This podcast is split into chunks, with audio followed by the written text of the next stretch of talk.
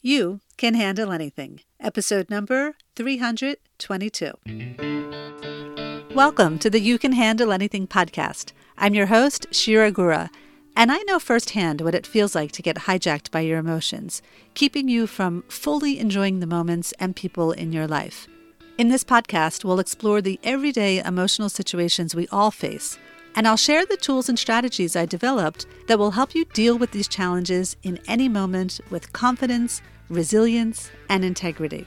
Tune in and discover how living your life deliberately instead of reactively will allow you to reclaim control over your emotions and live your life with purpose so you can truly handle anything life throws your way. Let's get started. Hello, my dear listeners, and thank you so much for joining me today. So, I am broadcasting this episode from New Jersey after having presented the first of two trainings in Chicago last week. For those of you who didn't tune into last week's episode, I'll tell you that I was invited to Chicago to present the Unstuck method to teachers with the intention of then training them or building a curriculum around bringing this work into their school system. I am returning to Chicago in a couple of weeks to offer training number two, which will include teaching the teachers my second tool, the clear way. I have to say that the training, which was for about a dozen teachers or so, went over so incredibly well. In fact, I received a testimonial from the superintendent, and I'd like to share that with you. She said, Our district has made a commitment to supporting teachers' mental health and well being with tangible support. We have offered many different opportunities for teachers and staff to get that support. However, Shira's workshop was by far the most impactful. Her simple, but not always easy, strategies for regulating their emotions and managing difficult feelings are practical and usable as soon as participants hear them.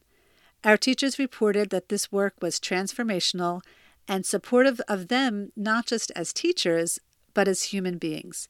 I highly recommend this work for all educators interested in maintaining their health while ensuring all students learn and grow in their care. Wow, I was so grateful to receive those words from Lisa Leali. And I think she was so blown away by the first training that she asked me if I'd be able to offer this training to the entire staff of the school system, which is hundreds, not just a dozen. And of course, not only can I do that, it's really a dream of mine. And so there's a chance that we will create that possibility this summer. And it's a really exciting time. And I do hope that this will be just the first of many opportunities of me bringing this work to the school systems in America and beyond. Okay, so today I want to talk about obstacles. We face obstacles all the time. In fact, we face them multiple times a day. And for a lot of them, we don't necessarily get through them. We kind of like push our emotions down or to the side and we deal with things the best we can, but we don't really navigate our way through them very well. And if you think about the obstacles that exist in your life, what your brain naturally wants to do with them is get rid of them. And that makes sense because if you don't have obstacles, you won't suffer right? But that's not exactly true. Because, first of all, you're always going to face obstacles. So, even if you can avoid your neighbor or your in law or your coworker or whoever it is that triggers you, there's always going to be another obstacle waiting for you around the corner. You can't just get rid of obstacles. Even if you're a Buddhist monk living in a monastery and taking a vow of silence, you will still face obstacles. And that's because that's how the brain works. And so the obstacle isn't really the problem, although on the surface level, it seems that it is. The problem is how we interpret or the meaning that we make out of the obstacle. So the obstacle is actually the way. And by that, I mean the obstacles in your life always present opportunities to you. You may not be able to see the opportunities in the heat of the moment, but they are always there waiting for you to take advantage of. And the quality of your life truly is reflected in your ability to navigate those obstacles. And not only navigate them, like I said, but turn them into opportunities. And your life is rich with obstacles, which is great because that means that you have endless opportunities to practice turning them into opportunities.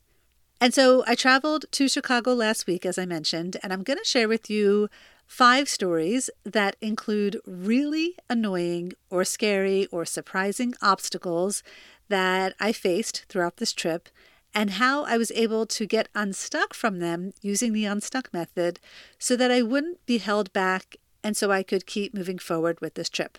Okay, ready to laugh? Here we go. Story number one. So, I haven't taken a domestic flight in the United States for like 20 years. I have flown back and forth to Israel yearly or even more than once a year over the last 20 years, but within the United States, I have not taken a flight since we moved to New Jersey from San Francisco in 2001. And so I didn't even think what I needed to bring with me to the airport aside from my cell phone, which would show my proof of purchasing my flight ticket.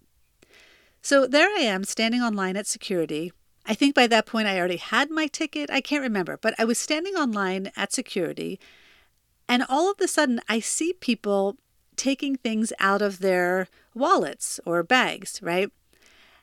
And I started to freeze because I realized I probably needed some sort of ID and I wasn't sure that I had it.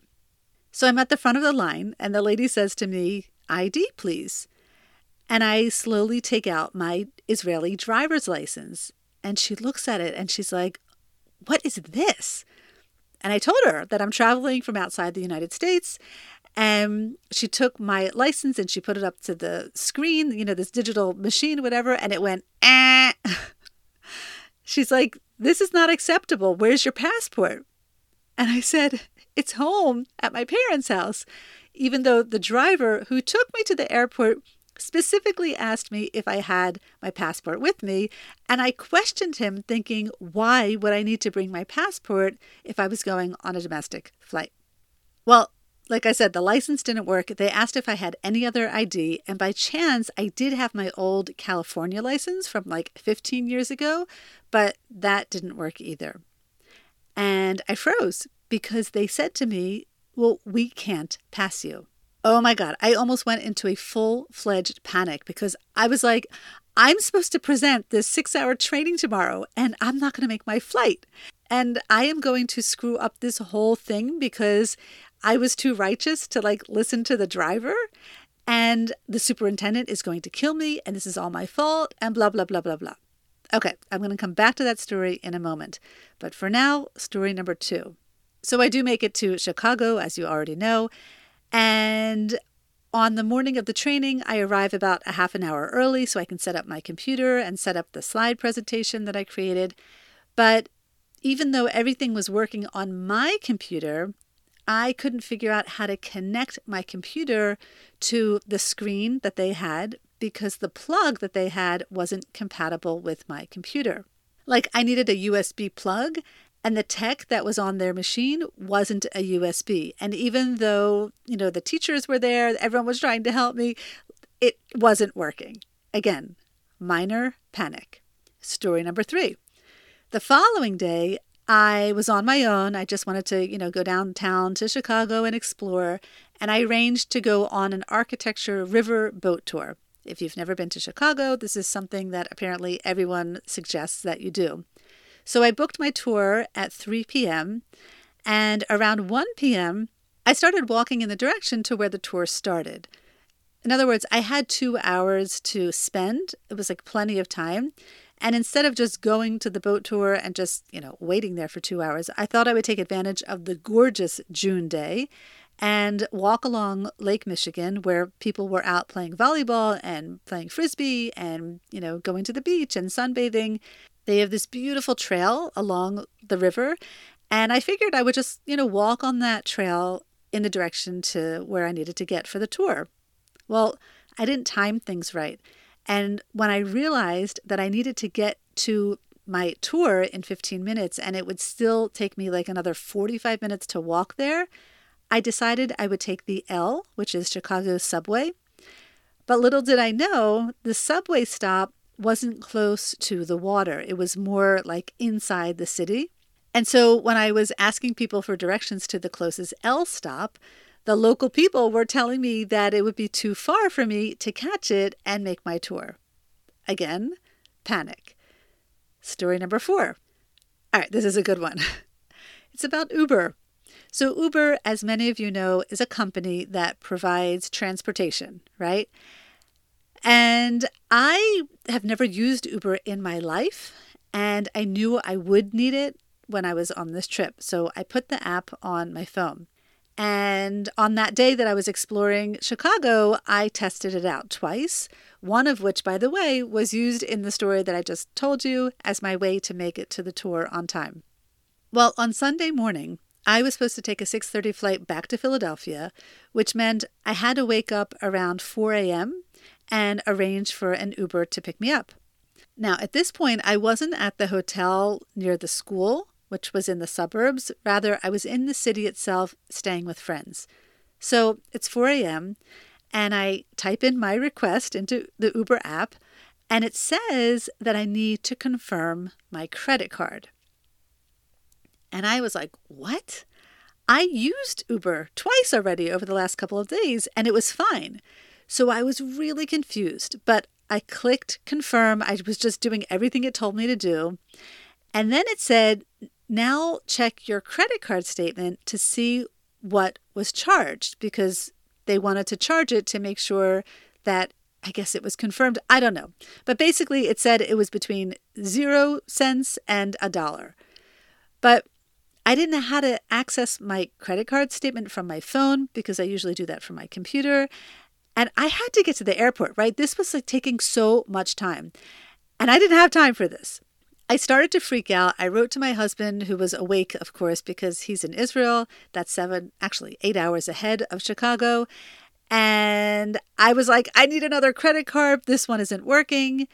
But then I realized I could use PayPal because I had PayPal. So I tried to add that to my account, but that didn't work.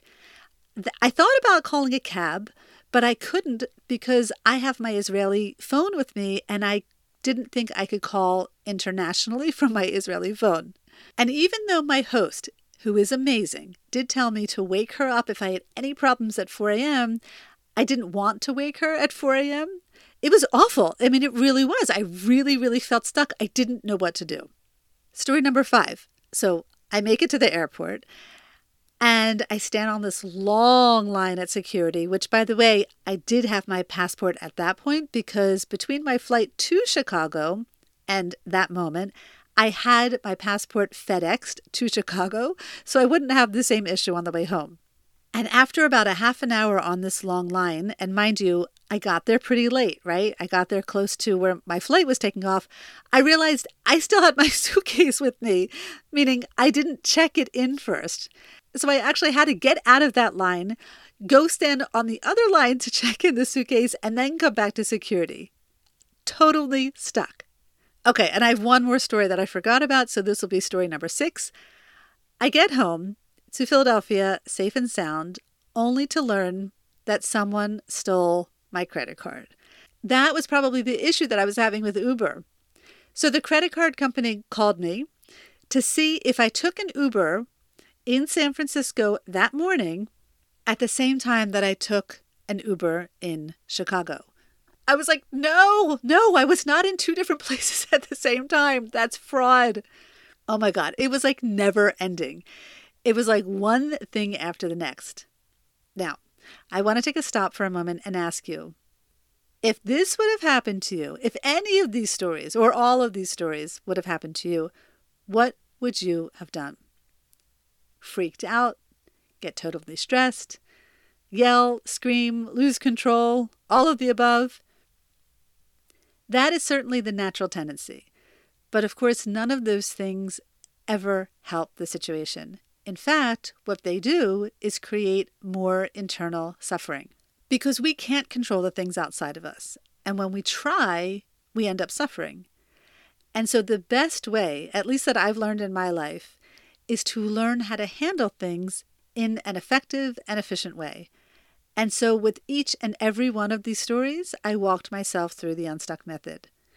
I mean, you should have seen me at the airport on the way to Chicago when they told me that I couldn't fly. I took a stop. I put my bags down. I placed one hand on my heart center, the other hand on my belly. I just tuned into my emotions running through me instead of resisting those emotions.